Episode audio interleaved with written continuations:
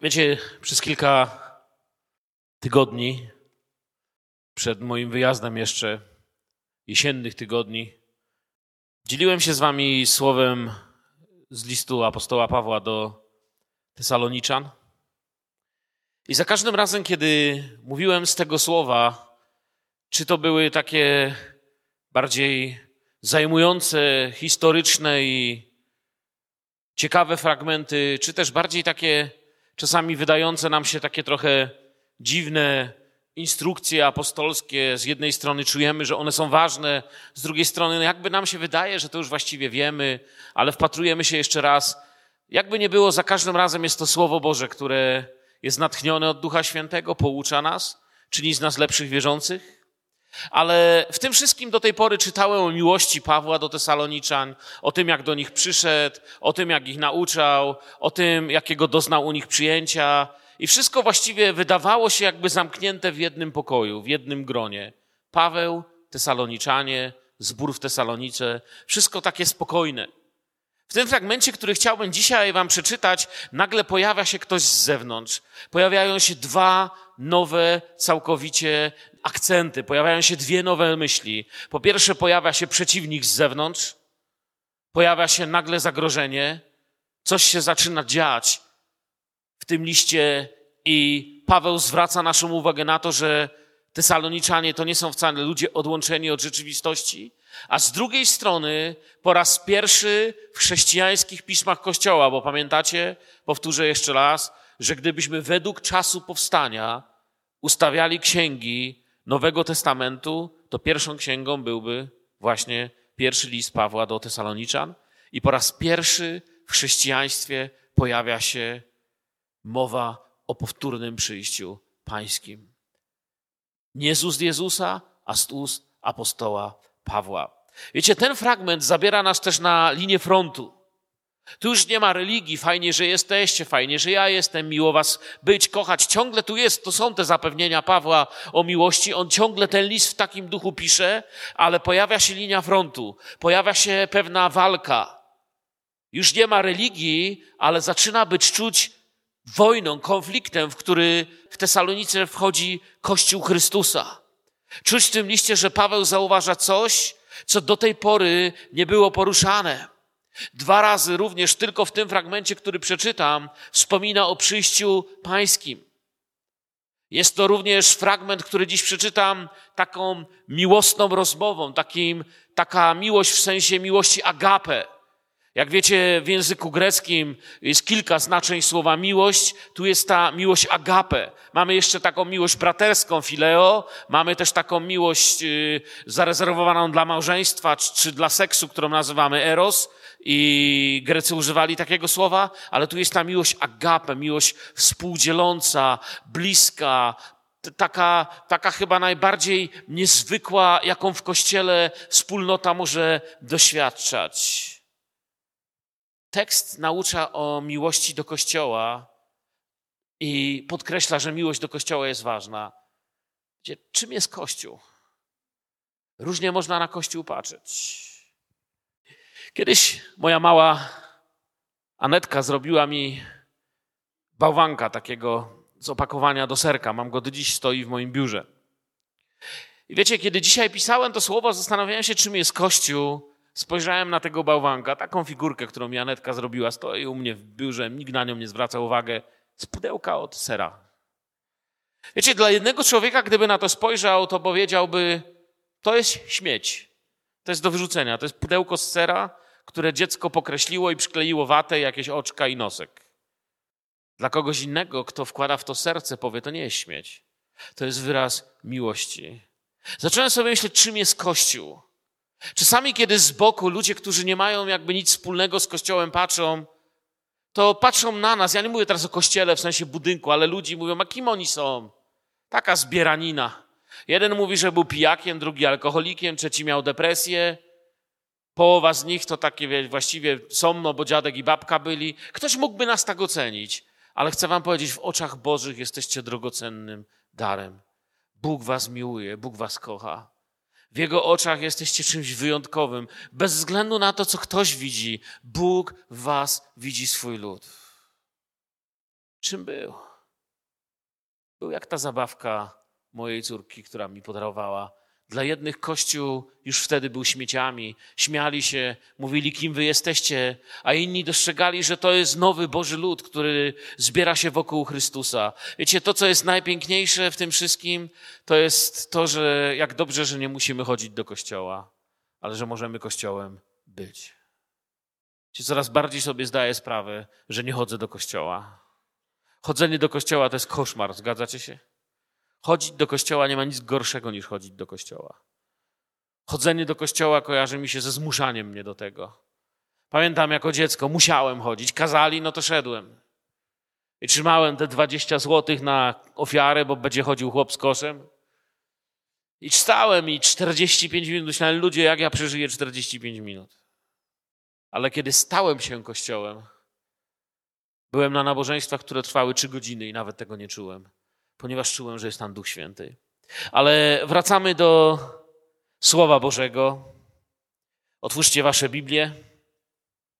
Otwórzmy pierwszy list Pawła do Tesaloniczan, drugi rozdział i przeczytajmy go od 2.17, tam gdzie skończyliśmy tamtym razem. Ostatnio skończyliśmy na 16 wersecie drugiego rozdziału, a więc zaczynamy na 17 wersecie drugiego rozdziału. Czytajmy. My zaś, bracia, odłączeni od was na chwilę, nie sercem oczywiście, ale odległością, tym bardziej usilnie staraliśmy się was zobaczyć.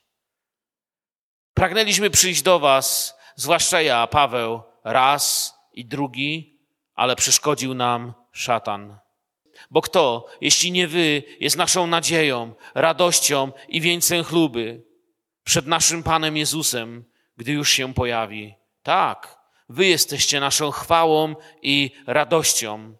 Dlatego, nie mogąc tego dłużej znieść, uznaliśmy za słuszne osobiście pozostać w Atenach, a wyprawić do Was Tymoteusza, naszego brata i Bożego współpracownika w dziele głoszenia dobrej nowiny Chrystusa. Posłaliśmy go, aby Was utwierdził i dodał otuchy w wierze, tak aby się nikt nie zachwiał z powodu tych ucisków, Sami przecież wiecie, że jesteśmy na nieskazani. W czasie naszego pobytu u Was zapowiadaliśmy Wam, że będziemy uciskani. I jak sami widzicie, tak się stało. A zatem, nie mogąc tego dłużej znieść, postanowiłem dowiedzieć się o Waszej wierze i zatroszczyć się, aby na jakiś sposób zwodziciel nie pokonał Was w próbie, a nasz trud nie okazał się daremny. Właśnie wrócił od was Tymoteusz.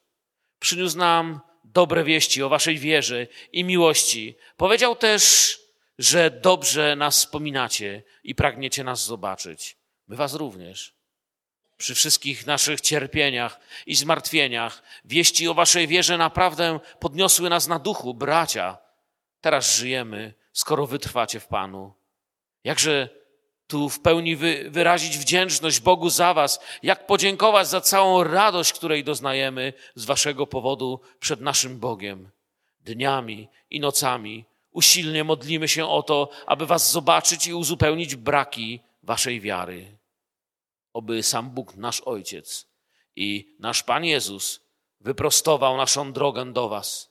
Was natomiast, oby Pan jeszcze bardziej i jeszcze obficie wypełnił wzajemną miłością, taką, jaką my was darzymy. Oby przez to utwierdził wasze nienaganne serca w poświęceniu przed Bogiem, naszym Ojcem, na czas przyjścia naszego Pana Jezusa ze wszystkimi Jego świętymi. Czujecie jaki niesamowity fragment? Czujecie, ile w nim jest miłości? Coś się zaczyna dziać. Po pierwsze, jeszcze raz powtórzę, pojawia się linia frontu, pojawia się kusiciel, pojawia się diabeł, który zaczyna przeszkadzać, Pojawia się mowa o prześladowaniach Kościoła, który on doświadcza. Pojawia się mowa o ucisku i aż dwukrotnie Paweł zaczyna mówić, że celem tym, do czemu to wszystko zmierza, jest powtórne przyjście Pana Jezusa Chrystusa po swój Kościół. Paweł, jeszcze raz mówię, nie pisze tu do ludzi, którzy chodzą do Kościoła, ale pisze do ludzi, którzy Kościołem są. To jest coś, co myślę powinniśmy sobie zadać w naszym sercu takie pytanie, czy ja chodzę do kościoła, czy ja kościołem jestem? Czy, czy jestem prowadzony właśnie tym, że kocham Boga? Czy mam tą miłość w sobie? Wiecie, kto kocha Boga, kocha też dzieci Boże. I widzę to też tu u Pawła. Nie da się kochać Boga i nie kochać Jego ludzi. Jeżeli chcielibyście zranić waszych rodziców, mamę albo tatę, to wystarczy, że będziecie nienawidzić waszego brata albo siostrę. Jeżeli chcecie zranić miłość Bożą, jeżeli chcecie zasmucić Ducha Świętego, to nie musicie nic wielkiego robić. Nie trzeba być złodziejem, nie trzeba być nie wiadomo jakim gangsterem, nie trzeba być alkoholikiem. Wystarczy, że będziesz nienawidził swojego brata albo siostrę, a Boże serce będzie zasmucone. Człowiek bez miłości do Boga potrafi, żeby ludzkie kłopoty oddzieliły go od ludu Bożego. I Paweł zaczyna odsłaniać swoje serce. Wiele razy do tej pory, kiedy czytaliśmy Ewangelię, widzieliśmy Pana Jezusa, jak patrzy na ludzi, jak służy im z miłością. I teraz zaczynam to widzieć w Pawle. Wiecie, to się dzieje w Biblii. Pamiętacie Pana Jezusa, kiedy był przybity na krzyżu? Zaczął się modlić takimi słowami: Ojcze, wybacz im, bo nie wiedzą, co czynią. I zdawało się, że kiedy pozbyli się Jezusa, kiedy go zamordowali, kiedy próbowali uciszyć o tym, wiadomość o tym, że Jezus zmartwychwstał, chwilę później kamienują Szczepana. I co robi Szczepan, kiedy go mordują? Złorzeczy, przeklina, podnosi oczy do góry i zaczyna powtarzać słowa Pana Jezusa. Głośno zaczynają brzmieć uczniowie pańscy. Tutaj mamy kolejnego. Do tej pory widzieliśmy Jezusa, jak patrzy na ludzi, służy im miłością, zachęca, mówi dobrze, czyni, biegnie, zmierza, aby im pomóc, działa. Teraz widzę to w apostole Pawle i wiem, że następnym, o kogo Duch Święty zapyta, będę ja sam. Kościół musi być czymś prowadzony. Wiecie, myślę, że dzisiaj w religijnym świecie ludzie są prowadzeni albo Duchem Świętym, albo prowadzeni swoim niezadowoleniem. Można być prowadzony swoim niezadowoleniem, prowadzonym swoimi wygodami, prowadzonym swoimi opiniami, albo być prowadzonym Duchem Świętym. I Paweł, czytaliśmy ten list od początku, nie będziemy teraz wszystkiego czytać, co do tej pory przeczytaliśmy przez te wszystkie tygodnie, ale tutaj zaczynamy od tego 17 wersetu i mówi, my zaś bracia, odłączeni od was na jakiś czas ciałem, lecz bynajmniej nie sercem, z tym większym pragnieniem staraliśmy się ujrzeć wasze oblicze. Dlatego chcieliśmy przyjść do was ja, Paweł i raz i drugi, ale przeszkodził nam szatan. Tu czuć po pierwsze, że kocha, że chcą być razem i że nie mogą być razem z powodu przeciwności, które zaczynają się dziać. Wiecie, wyznanie o pragnieniu spotkania jest jakby taką klamrą tego fragmentu. Pomiędzy wersetem 2,17 a 3,10, które zawierają to wyznanie. Zwróćcie uwagę, aż dwa razy pisze o tym wielkim pragnieniu Paweł w tym fragmencie, który dziś czytałem. Tam mówi o problemach i mówi o przyjściu Pana. I tym razem, co jest ciekawe, nie są to problemy ludzkie. Tutaj zaczyna apostoł nas uczyć o to, jakie możecie problemy mieć, kiedy naprawdę staniecie się Kościołem Pana Jezusa. Cie Kościół Pana Jezusa nie może sobie pozwolić na spory między sobą, ponieważ przeciwnik was, diabeł, chodzi niczym lew ryczący. Patrzeć, kogo by, patrzy, kogo by pochłonąć. Kościół ma przeciwnika i ten przeciwnik się tutaj po raz pierwszy pojawia. Paweł chce, pisze, zobaczyć ich oblicze. Co znaczy, kiedy do nich pisze, chcę zobaczyć wasze oblicze? To znaczy dokładniej, dosłownie chcę się spotkać z wami twarzą w twarz, ponieważ widzę w was Kościół, widzę w was mojego Pana, za którym tęsknię, widzę w was dzieło Ducha Świętego. Zwróćcie uwagę, że podobnie będzie pisał do Rzymian i pisał tak do Rzymian, zanim ich zobaczył. Paweł im to wyznawał, zanim ich zobaczył, ponieważ Paweł kocha Kościół. I tutaj ciekawe słowo jest użyte, nie wiem czy zwróciliście uwagę, słowo od, odłączeni, że teraz są odłączeni jakby od siebie, ale mówi nie całkowicie, sercem nie, ale cieleśnie. Wiecie, ciekawe jest użycie słowa odłączeni. To jest trochę tak, że kiedy, jak ja wyjechałem od was na przykład, wyjechałem do Australii, to mógłbym napisać, ale wiecie, co dokładnie w Grece tutaj Paweł napisał?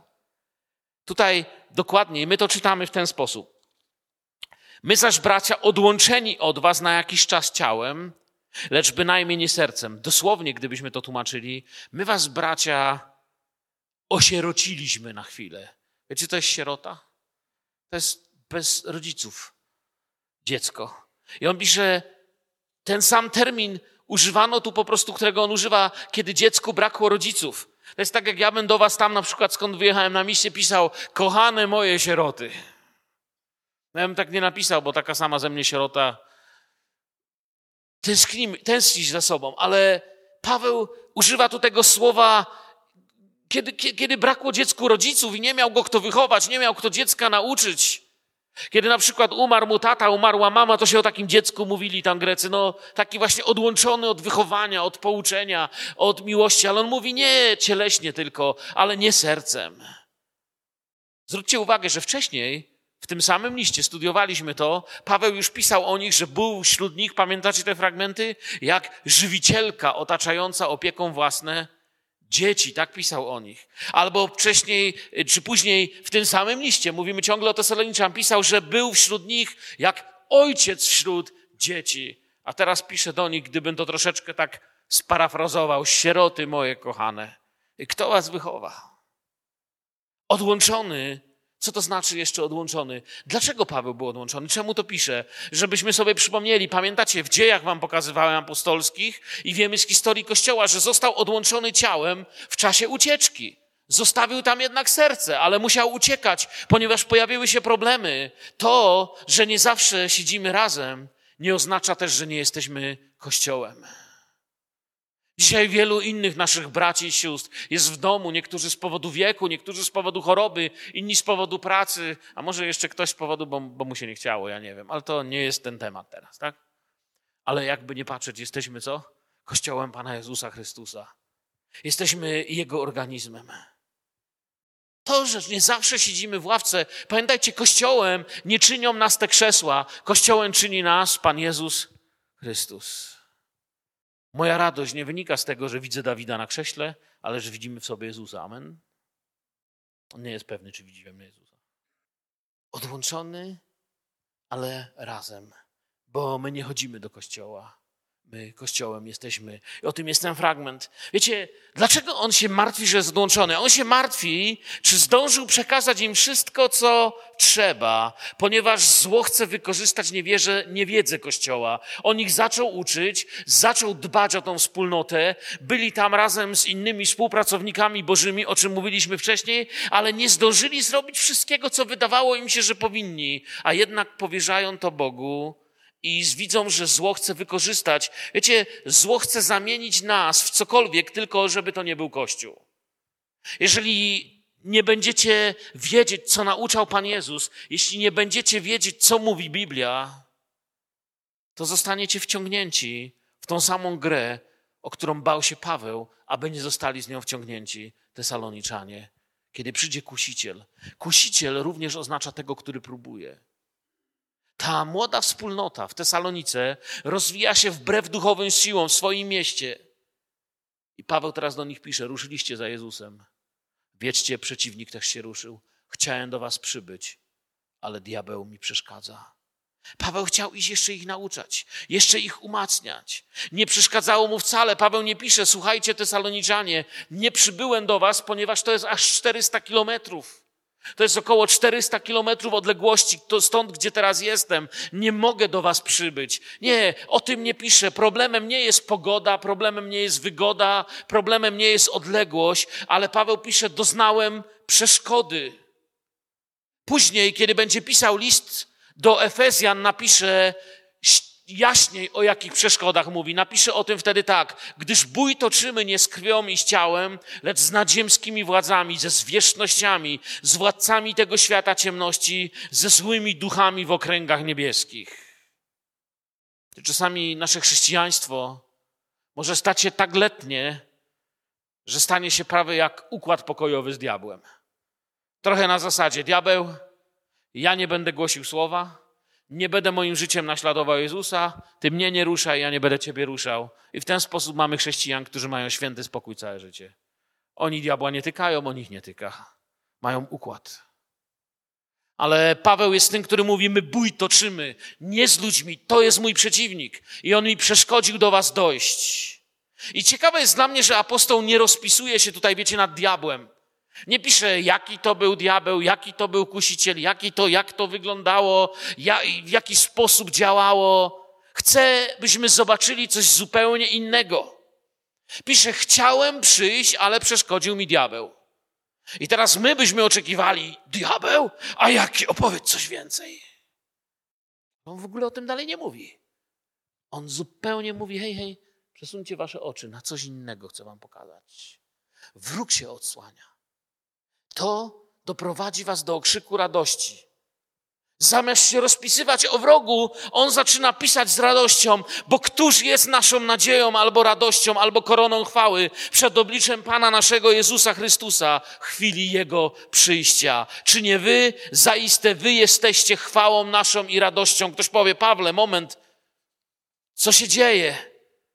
Atak diabelski zwraca uwagę Pawła na coś ważnego. Nie wiem, czy to widzicie atak diabelski zwraca uwagę Pawła na to, że rzeczywiście jesteście chwałą Bożą, jesteście Kościołem, jesteście na swoim miejscu, bo gdybyście nie byli, to diabeł by nie zaatakował. On się odsłonił, a jednak dobrze go uderzyłem. Wiecie, to jest trochę tak, jakbyś rzucił kamieniem w krzaki i usłyszałbyś tam uć. Znaczy, żeś w kogoś trafił.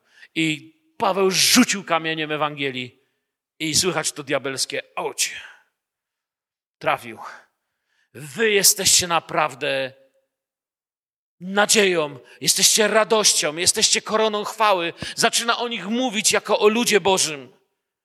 Atak diabelski zwraca uwagę Pawła na coś innego, nie na potęgę diabła, nie na to, ile diabeł może, nie na to, jaki jest, nie na to, aby się o nim rozpisywać, ale na to, że prawdziwy Kościół założył, któremu zaczyna się sprzeciwiać.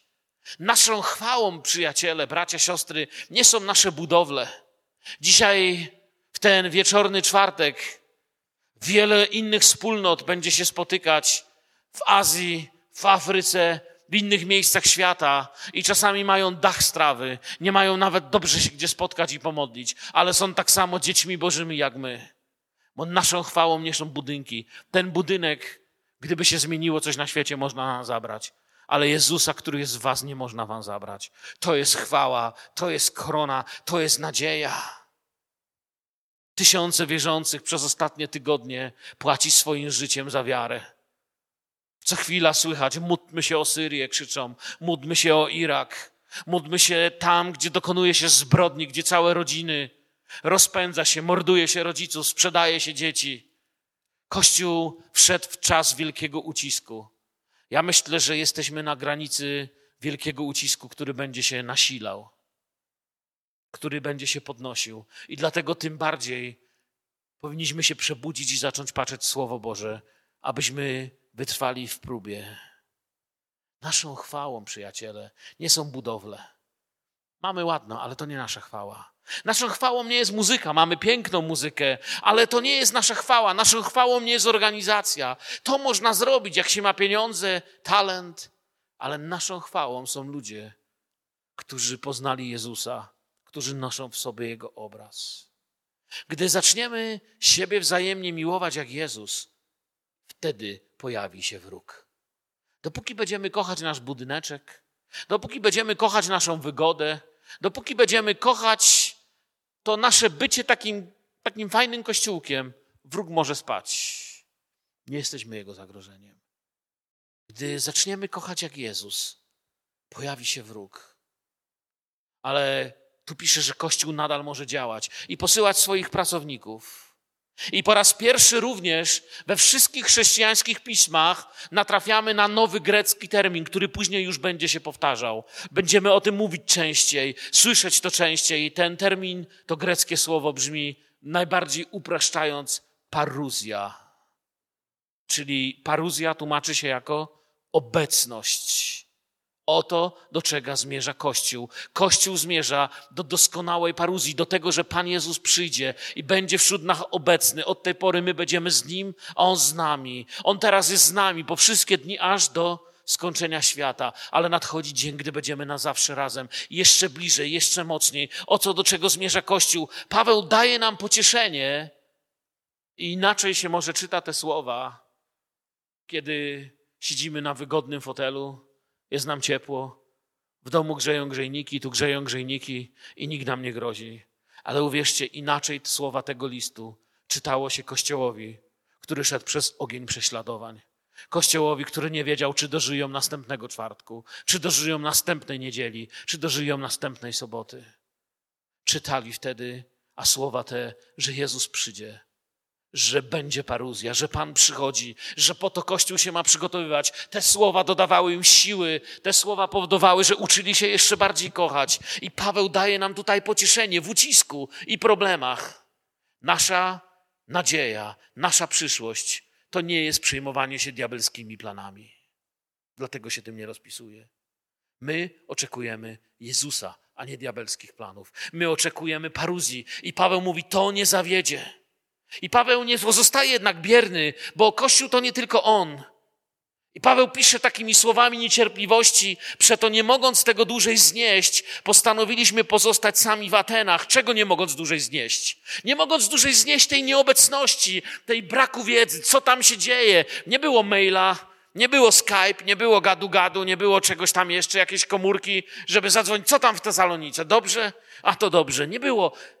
Przeto nie mogąc tego dłużej znieść, iść nie mogli, a znieść też nie mogli, postanowiliśmy pozostać sami w Atenach i wysłaliśmy Tymoteusza, brata naszego, współpracownika Bożego w zwiastowaniu Ewangelii Chrystusowej, aby was utwierdził w waszej wierze, dodał wam otuchy, żeby się nikt nie chwiał w tych uciskach. Sami bowiem wiecie, że takie jest nasze przeznaczenie. Albowiem, gdy byliśmy u was, przepowiadaliśmy wam, że będziemy uciskani, co też się stało, jak wiecie. Dlatego i ja, nie mogąc tego dłużej znieść, wysłałem go, aby się dowiedzieć o waszej, o wierze waszej, czy aby czasem nie zwiódł was kusiciel, a praca nasza nie poszła na marne. Od dłuższego czasu nie ma żadnych wiadomości z Tesaloniki. Paweł pisze, nie mogę dłużej czekać. Posyła Tymoteusza, o którym mówiłem w poprzednich wykładach. Wiecie, kim jest, jeśli pamiętacie, jeśli nie, można je na naszej stronie odsłuchać. Posyła Tymoteusza, aby pokazał im, że słuchajcie, kościele, jesteśmy na pierwszej linii, jesteśmy duchowym kościołem. W momencie, kiedy przestąpiliśmy linię przebudzenia, linię chodzenia dla Jezusa, linię życia dla Jezusa, przeciwnik również wchodzi wam naprzeciw. Wiecie, my jedziemy pod prąd na tym świecie. Nie da się jechać pod prąd długo, żeby się w końcu z kimś nie zderzyć. Gdybyście wjechali pod prąd na autostradę, to wcześniej czy później albo by was zatrzymała policja, albo byście mieli jakiś straszny wypadek. My jedziemy na tym świecie pod prąd. Nie pod prąd praw ludzkich, nie pod prąd szanowania człowieka, ale pod prąd demonicznych władzy, zwierzchności, prawdziwego księcia tego świata. Posyłają Tymoteusza, aby im jeszcze raz powiedział, gdzie są i co mają robić. Wiecie, Tymoteusz nie jedzie tam jako jakaś inspekcja. Tymoteusz nie poszedł do nich i nie wszedł. Tymoteusz jestem, pokazać mi papiery, ksiągę rozchodów, wszystko tu w porządku. To nie w ten sposób tam pojechał. To nie pojechała inspekcja do Tesaloniki, to pojechał brat do braci.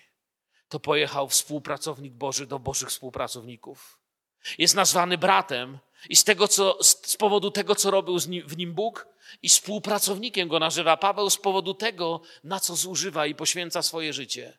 Paweł pisze, że Tymoteusz ma następujące zadania. I to są zadania nauczycieli Kościoła i starszych zboru. To są zadania nas, którzy ten zbór i którzy nie tylko ten, ale którzy pracujemy dla Pana Jezusa na każdej służbie.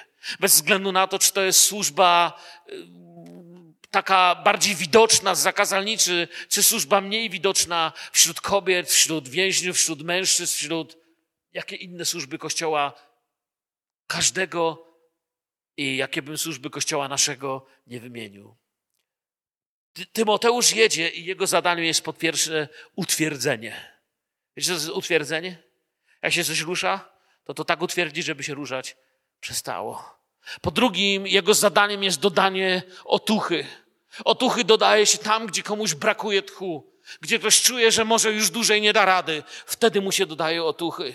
Wtedy się go nie dobija, ale się mu dodaje otuchy. Posilenie w uciskach, pisze Paweł, będzie jego zadaniem. Dowiedzieć się o wierze będzie jego zadanie. Namierzyć zwiedzenia będzie zadaniem Tymoteusza. I zobaczyć, czy ewangelizacja nie poszła na marne. Takie rzeczy wymienia Paweł, będą zadaniem Tymoteusza. Kiedy czytam ten list, ten fragment, widzę, jak bardzo przez jego służbę przebija się miłość i troska o Kościół, jako o ludzi, nie jako organizację. Paweł nie, nie pisze do organizacji w Tesalonice. Wydaliśmy na was kupę pieniędzy, chcemy sprawdzić, czyście nie zmarnowali. Ale pisze, chcę zobaczyć, czy głoszona wam Ewangelia nie poszła na marne. Ponieważ Paweł, jego jedynym celem, jego jedyną troską pisania tego innych listów jest duchowa przyszłość duchowe zbawienie, duchowe zwycięstwo, duchowy wzrost Kościoła. Nie zależy im, żeby mieć rację wobec świata. To wiedzą, że świat i tak będzie mówił inaczej, ale aby umacniać ludzi, aby wytrwali. Paweł wiedział, że jeśli diabeł przeszkadza im tam iść, to znaczy, że tam też coś ma w planach. Jeśli tu przeszkadza, żeby ktoś taki jak Paweł tam poszedł, to znaczy, że coś tam planuje. Tam chce otoczyć te słabe, nowonarodzone Boże owieczki, otoczyć, zwieść, zniszczyć i posyłają Tymoteusza. Paweł wiedział, że coś się tam szykuje. Jak bardzo nam to pokazuje coś, o czym zapominamy czasami. Wiecie o tym, że duchowy świat ciągle żyje? Czy śpicie, czy chodzicie? Duchowy świat żyje, oddycha. I duchowy świat to nie jest tylko dobry świat. Duchowy świat to są też bardzo złe siły, które chcą zaatakować nas, nasze dzieci, nasz zbór. Kusiciel jest tu słowo użyte. Kusić w ogóle słowo. Co znaczy to słowo? Chcę Wam powiedzieć, co to słowo nie znaczy. Słowo kusić nie oznacza pokazywać komuś coś i mówisz, chcesz, a nie chcesz, chcesz, a może nie chcesz. To nie jest kuszenie. Ono może tak się objawiać, ale to nie jest jego cel. Kusić znaczy doświadczać i sprawdzać trwałość stanowiska, na którym trwa człowiek. W tym wypadku stanowiska wiary, stanowiska swojego powołania. Kiedy diabeł kusił Jezusa na pustyni, to wiemy tak naprawdę, że elementem pokuszenia nie był sam chleb, bo i diabeł tak kusił, i diabeł wiedział, że Jezus może z ten chleb zrobić z czego chce. Elementem pokuszenia było coś innego. Czy ty wytrwasz tak żyć? Czy aby na pewno ty Mesjasz jesteś? Czy naprawdę myślisz, że to tak wszystko ci pójdzie? Czy naprawdę wierzysz w Twoje posłannictwo, w Twoją służbę? Czy naprawdę myślisz, że Ty jesteś tym, na kim się wypełnią te słowa, że zbawi swój lud? Kusić znaczy doświadczać, sprawdzić trwałość i moc tego, w czym trwam. Pokusa ma wystawić na próbę naszą wiarę. Pamiętacie, kuszenie Jezusa właśnie to robiło. Kuszenie nie jest jakimś takim naiwnym namawianiem na coś złego, jest logicznym dobrze przeprowadzonym testem wiary, który ma nas sprowokować, byśmy działali poza nią. Zrób to, to nic takiego złego. Wszyscy to robią. Pokuszeniem w tym wypadku nie jest to, co masz zrobić, ale to, że wszyscy to robią. Nie przejmuj się. Lecz teraz od was przyszedł do nas Tymoteusz, pisze Paweł. Tymoteusz pojechał i rozumiemy, że wrócił i przyniósł nam dobrą nowinę o wierze i miłości waszej i o tym, że zachowujecie nas zawsze w dobrej pamięci i że pragniecie nas ujrzeć tak jak i my was. Stąd doznaliśmy przez was, bracia, w wielkiej potrzebie i ucisku naszym pociechy dzięki waszej wierze, bo żyjemy teraz, skoro wytrwacie w Panu. Wyobrażacie sobie, żeby ktoś tak do was napisał? Wyobrażasz sobie, że ktoś do ciebie pisze list na przykład do Tomasza. Tomasz, trwasz w Panu? Ty odpowiadasz tak. A, to żyję, bo już myślałem, że umrę, jak nie trwasz. Co sądzicie o takim napisaniu? Albo Zbyszek, trwasz w Panu? Mówi tak, a to będę żył. Paweł mówi, trwacie? Oni tak, to będę żył. Bo chyba bym umarł, jakbyście nie trwali. Widzicie tą miłość? Widzicie to, o co mu naprawdę chodzi? Bo żyjemy teraz, skoro wy trwacie w Panu. Czyli gdyby oni nie trwali w Panu, Paweł by nie nazwał nawet swojego życia życiem. Powiedziałby, że życie moje jest zmarnowane. Ale nie musiał tego powiedzieć. Powiedział, wiem, komu uwierzyłem, napiszę pewnego razu. Ja wiem, komu uwierzyłem. Wiem, za kim poszedłem. Wiem, w czyje ślady wstąpiłem.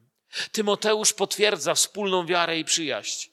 Jest zwiastunem dobrej nowiny ze strony Pawła, a potem jest zwiastunem dobrej nowiny z Tesaloniki dla Pawła. Dowodem, że Kościół trwa, że jest w tym miejscu, do którego został powołany. Kolejny raz diabeł nie odnosi sukcesu. Wiecie, z czego jeszcze się uczę z tego listu?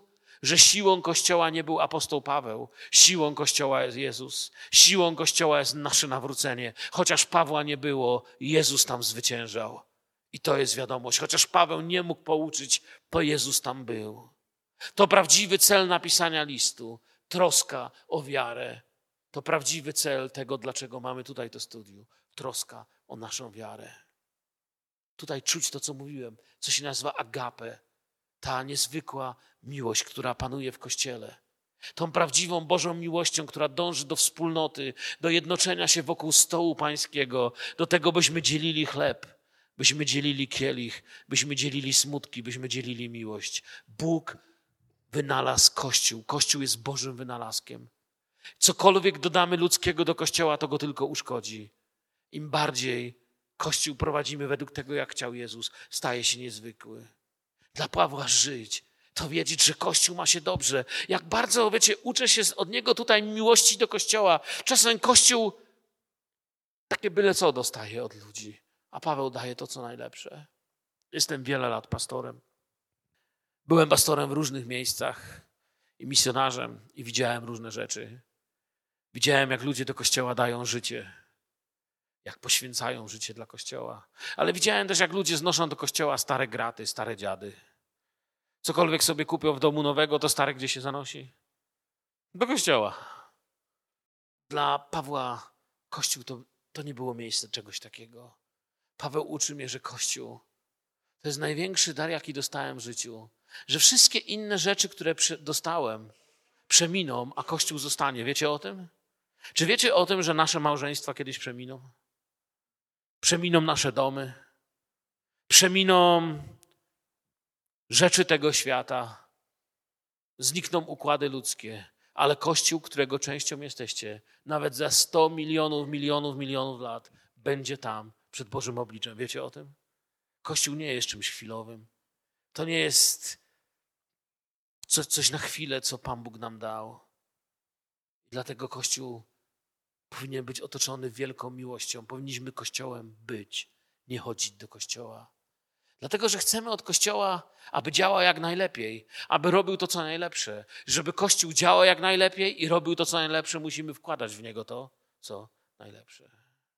Wiecie, przypomina mi się taka anegdota o rodzinie, która wraca z nabożeństwa. I ojciec prowadzi samochód i mówi w pewnym momencie do żony, a dziecko siedzi na tylnym siedzeniu w samochodzie i mówi, wiesz, dzisiaj pastor strasznie słabe kazanie powiedział. Beznadziejne, moim zdaniem jedno z najsłabszych. A z tyłu dziecko się odzywa, tato, ale czego ty się spodziewałeś za dwa dolary? W Ameryce to usłyszałem, ale mógłbym to przełożyć na nasze korony. Czego się spodziewałeś za to, co dałeś? Dajesz nic, ale spodziewasz się tego, co najlepsze. Paweł mówi: Ja daję wszystko. Wy żyjecie, ja żyję. Chrystus jest życiem mym. Poczytuję sobie wszystko za śmieci wobec doniosłości, jaką ma poznanie Chrystusa. A kiedy poznajemy Chrystusa, stajemy się kim? Kościołem. Jezus uczył nas w takim kościele trwać. Tu po raz pierwszy Kościół jest teraz nauczany przez kogoś innego, by nadal w nim trwać. Pamiętacie, Jezus w Ewangelii Jana mówił, jeśli we mnie będziecie trwać. I mówił o tym, jak gałązka trwa w krzewie winnym. Oto mamy nauczanie apostolskie. Kiedyś ktoś powiedział, jak poznać, że coś, co robimy, jest biblijną prawdą. Jedną z ciekawszych odpowiedzi jest właśnie to, że Jezus tego nauczał, Jezus to robił, apostołowie tego nauczali, Kościół to robił. To są takie sprawdziany czegoś, że to, co robimy, jest biblijne. Albowiem jakże możemy dość dziękować Bogu za was, za całą radość, jakiej z powodu was doznamy przed Bogiem naszym. We dnie i w nocy modlimy się bardzo gorliwie o to, aby nam dane było oglądać wasze oblicze i dopełnić tego, czego brak waszej wierze. Porusza mnie ciepło, z którym pisze Paweł do nich. Ta przyjaźń, ja bym chciał takie listy dostawać. I, I dobrze, że je mam. I równocześnie zdecydowanie tego, co Paweł do nich pisze. Wiecie, z jednej strony Paweł do nich pisze i nie ma w tym żadnej wyższości. Jest dla mnie w tym liście wzorem takiego Bożego przywódcy, który ma przemienione serce, który patrzy na Kościół z takim przemienionym sercem. Dopóki widzimy Kościół po ziemsku, działamy po ziemsku, musimy zobaczyć Kościół po niebiańsku i wtedy zaczniemy działać po niebiańsku. I Paweł właśnie tak Kościół widzi. Kościół, coś nowego mi się tu pojawia. Troska o Kościół jest rozmową z Bogiem. Widzę to. Paweł mówi, że modli się o nich we dnie i w nocy. Paweł nie pisze, wiecie, tak się o was troszczę, że już aż jeść nie mogę. Tak się o was troszczę, że wylądowałem u lekarza, bo taka jest często troska nas, pastorów tych czasów. Taka jest troska nas, którzy służymy w dzisiejszych czasach. A on mówi, ja we dnie i w nocy zanoszę. Troska o Kościół wyraża się w tym, że rozmawia z Panem. Nie jest takim ludzkim martwieniem się o ludzkie sprawy, ale apostoł uczy nas, rozmawiajcie o swoim zboże z waszym Panem. Pomyślałem sobie, wiecie, na ilu różnych spotkaniach kościelnych, członkowskich, nieczłonkowskich byłem, ile ludzie różnych opinii wyrażyli. Pomyślałem sobie, czy kiedykolwiek zadajemy sobie właśnie to pytanie, że zanim wyrazimy opinię o naszym kościele, czy porozmawialiśmy o tym z Panem. Pamiętam takie sławne zdanie, że lepiej jest rozmawiać z Bogiem o ludziach, niż z ludźmi o Bogu. Pisze, że chce dopełnić ich wiary. To znaczy, chce zakończyć to, czego nie udało się z powodu ucieczki, problemów, bo musiał uciekać. Paweł chce, by ten kościół był w pełni wyposażony. Zobaczmy, Paweł ciągle podkreśla, jak ważne w kościele jest nauczanie. Wiecie, że to, co dzisiaj macie, to mamy nauczanie. Ja was nie nauczę wszystkiego, ale próbuję wam otworzyć tekst. Jeżeli przyjmiecie to tak, jak Duch Święty chce, aby nauczanie duszpasterskie z Kościoła przyjmować, to wrócicie, przeczytacie ten fragment i Duch Święty wam jeszcze więcej w serce włoży, bo wam się to bardziej otworzy. Zaczniecie oddychać Słowem Bożym, zaczniecie je poznawać. I to nie jest byle jakie nauczanie. To, co czytamy dziś, to nauczanie apostolskie. I dalej pisze, a sam Bóg i Ojciec nasz i Pan Jezus Chrystus niechaj utoruje naszą drogę do was. Chcę coś ważnego zwrócić uwagę. A sam Bóg i Ojciec nasz i Pan nasz Jezus Chrystus niechaj, i co tu pisze? Utoruje naszą drogę do was. Nie pisze niechaj utorują, nie pisze w liczbie mnogiej, ale również w Grece pisze w liczbie pojedynczej. Paweł stawia Boga i Jezusa na równi. I mówi, a sam Bóg i Ojciec nasz i Pan nasz Jezus Chrystus niechaj utoruje naszą drogę do was. Was zaś niech Pan napełni obficie miłością do siebie nawzajem i do wszystkich miłością, jaką i my dla was żywimy. Po pierwsze kładzie na równi Jezusa i Boga, a po drugie pisze, że wielkim Jego pragnieniem jest, aby Bóg nas napełnił i pisze o dwóch rodzajach miłości. Miłością do siebie nawzajem, bo bez tej miłości nie będziemy mogli mieć miłości drugiej, o której pisze, i do wszystkich innych. Jeśli siebie nie potrafimy kochać, to nie będziemy potrafili pokochać świata, który ginie. Jeśli o siebie się nie potrafimy pomodlić, to nie będziemy się modlić o bliźnich, którzy giną. Jeśli nam nie zależy, czy my dojdziemy do nieba, to nie będziemy rozpaczać, że świat nie dojdzie do zbawienia. Niech Was zaś niech Pan napełni oficie miłością. Was niech napełni oficie miłością. Do siebie nawzajem i do wszystkich. Miłością, jaką my dla Was żywimy. Aby serca Wasze były utwierdzone bez niagany w świątobliwości przed Bogiem i Ojcem naszym na, i znowu mamy przyjście Pana naszego Jezusa Chrystusa ze wszystkimi Jego świętymi. Paweł pisze, przyjdzie dzień, kiedy Jezus przyjdzie ze wszystkimi swoimi świętymi. Pomyślcie, przyjdzie dzień, kiedy wszyscy bohaterowie wiary będą stali i będziemy mieli wielki, wielki dzień chwały z Panem. Biblia objawienie opisuje, że to będzie dzień wielkiej chwały przed Bożym tronem. Wiecie, kto tam będzie? Dzisiaj czasami się naucza, że chrześcijanin musi być bogaty, że wszystko musi mieć, że musi rządzić i tak dalej. To wszystko są bzdury. Chrześcijanin ma przede wszystkim naśladowcą Jezusa być. I tak jak Jezus przejść przez ten świat i uczynić wszystko to, co Bóg chce, aby uczynił. Wielu ludzi, których tam zobaczymy, którzy będą wieki uwielbiać przed tronem baranka, nie miało nigdy nawet pary butów. Wielu z nich nie miało samochodu, nawet osła swojego nie mieli. Wielu z nich nigdy nie jadło świeżego chleba. Wielu z nich nigdy nie miało bieżącej wody. Wielu z nich nigdy nie miało dwóch koszul. Ale przyjdą razem z Jezusem na spotkanie Kościoła w dniu, w którym Pan spotka się ze wszystkimi swoimi dziećmi i my tam mamy stanąć. Wszystko to nie dzieje się po to, żeby w Kościele było jedynie po prostu miło.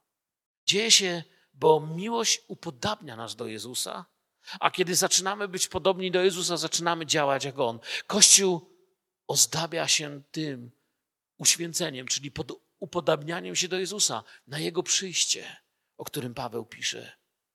Kościół nie musi być święty, żeby ozdobić ten świat. Temu światu już nic nie pomoże. To jest trochę tak, wiecie, jak się ozdabia nieboszczyka do trumny. Akurat najmniej obchodzi do samego nieboszczyka. Można go pięknie ozdobić, można mu nawet uśmiech kredką dorysować, ale on już nie żyje. Kościół jednak żyje. I to, co jest ozdobą Kościoła, to jest to, co Kościół będzie miał, kiedy przyjdzie Jezus. Amen. Kościół nie musi dla nikogo innego być święty, tylko dla Pana. Oto Kościół świadomy celu.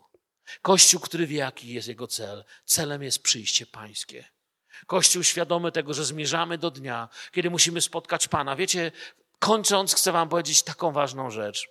Zawsze, kiedy w jakimś kościele, w jakiejś społeczności przestaje się nauczać na temat powtórnego przyjścia Pana Jezusa i tego, że jest blisko, bardzo szybko pojawiają się w tym kościele odchyły od prawdy zboczenia od prawdy. Pojawia się letność, pojawia się rozpasanie seksualne, moralne. Pojawia się po prostu rozpad, pojawia się nienawiść, niewybaczenie. Dlaczego? Bo ludzie myślą, że cała przyszłość przed nimi, że nie ma się czego bać. Kościół, który podkreśla, że Jezus przyjdzie wkrótce, jest kościołem, mówi: pieszcie szaty, blisko dzień wesela. Pan mówi, że przyjdą takie dni, w objawieniu to mówi, gdzie bardzo mocno będą dwie grupy ludzi pracować. Jedna będzie prała swoje szaty, będzie je wybielała, bo już blisko dzień wesela. Druga, kto się stacza, niech się stacza dalej, tam jest powiedziane. W zło będzie się staczać, jeszcze większe, jeszcze większą nienawiść. Wiecie, kiedy się włączy dzisiaj wiadomości, świat kipi od nienawiści, od sporów, od chęci mordu, Każdego dnia telewizja przynosi nam nową nienawiść i nową zemstę. Ja myślę, że Duch Święty i oblubienica mówią: Przyjdź, Panie Jezu. A kto słyszy, powtarza: Przyjdź, Panie Jezu. Pieszcie szaty, blisko dzień wesela. To jest to, co pisze Paweł. Bądźcie kościołem, który się upodabnia do Jezusa. Widzę tu kościół, gdzie są przyjaciele i naśladowcy Jezusa. Widzę, że Jezus nas powołuje, byśmy stali się zborem, który będzie przyjacielem Jezusa. Kościół, o którym ludzie w Grudku, w Czyńcu, w Wędryni, wszędzie będą mówić, to jest kościół, który jest przyjacielem Jezusa. To są przyjaciele Jezusa. To nie są religijni ludzie, to są przyjaciele Jezusa. Kościół, gdzie są prawdziwe dzieci Boże. Kościół, gdzie miarą nie jest to, co mi zrobiłeś, co ja tobie zrobiłem, co mi się nie udało, co się tobie nie udało, ale miarą jest miłość w Bożym znaczeniu. Kończąc, jak myślicie, co Tymoteusz przyniósłby Pawłowi od nas, gdyby Paweł do nas posłał Tymoteusza? Gdyby pobył z nami, z jakimi wiadomościami wróciłby do Pawła? Co Paweł musiałby nam napisać? Zacząłem sobie zadawać pytanie. Przeczytałem dzisiaj, co napisał do Tesaloniczan, a pomyślałem sobie, a gdyby to był Pierwszy list apostoła Pawła do Grudka. Nie mogąc do was przyjść, posyłam do was Tymoteusza. Co przyniósłby od nas? Nie zamykajmy oczu na to, co Pan Jezus chce wśród nas robić, chcę wam powiedzieć. Nie oskarżajmy się o wzajemną słabość, ale módlmy się i wzajemnie wspierajmy. Nie patrzmy, dlaczego jest źle, ale patrzmy, co mogę w sobie zmienić, żeby było dobrze. Nie zamykajmy oczu na to, że Pan Jezus ma wspaniały plan dla naszego Kościoła. Wiecie, jaki jest Boży plan? Wierzycie mi, że Bóg ma wspaniały plan dla naszego zboru, czy nie? Jakby ktoś z Was mi nie wierzył, to Wam powiem, że Biblia mówi o tym planie. Bożym planem jest, wszystkich Was. Najpierw tych, którzy zasnęli w Chrystusie. Pamiętacie te wszystkie pogrzeby? Ile ja ich zrobiłem jako pastor? Kilka tutaj, ale jestem tu przecież nie tak długo. Niektórzy z Was w tym kościele są wiele lat. Ilu żeśmy pochowali z łzami w oczach? Jezus mówi, wiecie co, zabrzmi go strąby, oni wstaną. Wszyscy znów będziecie razem. I tak naprawdę wiecie, co będzie najważniejsze? Nie to, kto komu gdzie na co nadepnął. Nie to, kto komu co zrobił, ale to, że ja byłem waszym Panem. Podnoszę was do życia. Chodźcie, pójdziemy. I wiecie, co ten świat zostanie za nami, a my już zawsze będziemy z Panem. W tym was pozostawiam. To niech was porusza, to niech nami kieruje, to niech czyni nas Kościół Kościołem. Stańmy, podziękujmy Jezusowi za Jego cierpliwość, za Jego dobroć. Panie, wywyższamy Ciebie za Twoje słowo. Wywyższamy Ciebie za Twoją cierpliwość, za Twoją dobroć nad naszym życiem. Panie, chcemy wznosić nasze serca, nasze ręce i nasze modlitwy i chwalić Ciebie z całego serca za to, że jesteś Bogiem naszego zbawienia. Panie, Twoje słowo mówi, że kiedy Ty przyjdziesz, to zabierzesz swój Kościół do siebie i zabierzesz go, abyśmy na zawsze z Tobą byli. Panie, dziękuję Tobie, że mi, grzesznikowi, totalnemu, zupełnemu grzesznikowi, który nie miał o Tobie pojęcia, dałeś przywilej poznać Ewangelię. Dziękuję Ci za Ewangelię. Dziękuję Ci za tych, którzy głosili mi Ewangelię. Proszę Cię, daj mi być też, Panie, głosem Twoim i, i głosem dla wielu ludzi, którzy Ciebie nie znają. Błogosław nas zbór, abyśmy przede wszystkim Jezusa naśladowali, za Jezusa dziękowali. Panie, ucz mnie, aby nie spodziewać się tego, co możesz tylko Ty mi dać od ludzi, ale aby umieć to, co Ty mi możesz dać, wziąć od Ciebie i obdzielić tym cały świat. Chcę kochać ludzi i świat tak, jak Ty pokochałeś świat. Dziękujemy Tobie za ten wieczór z Twoim słowem. Panie, przynosimy Ci prześladowany Kościół na wschodzie. Przynosimy Ci naszych braci i siostry, tych, którzy dzisiaj siedzą po piwnicach, po więzieniach i płaczą ze strachu, chociaż jeszcze parę lat temu też mogli się spotykać tak jak my. Panie, przynosimy Ci w tych dniach ostatecznych ten Kościół i prosimy Ciebie, przemieniaj nasze serca, ucz nas naśladować Ciebie i daj nam dojść do tego dnia, kiedy to, co dziś przeminie i przyjdzie wieczne jutro z Tobą. Dziękujemy Ci za ten czwartkowy wieczór. W imieniu Jezusa. Amen.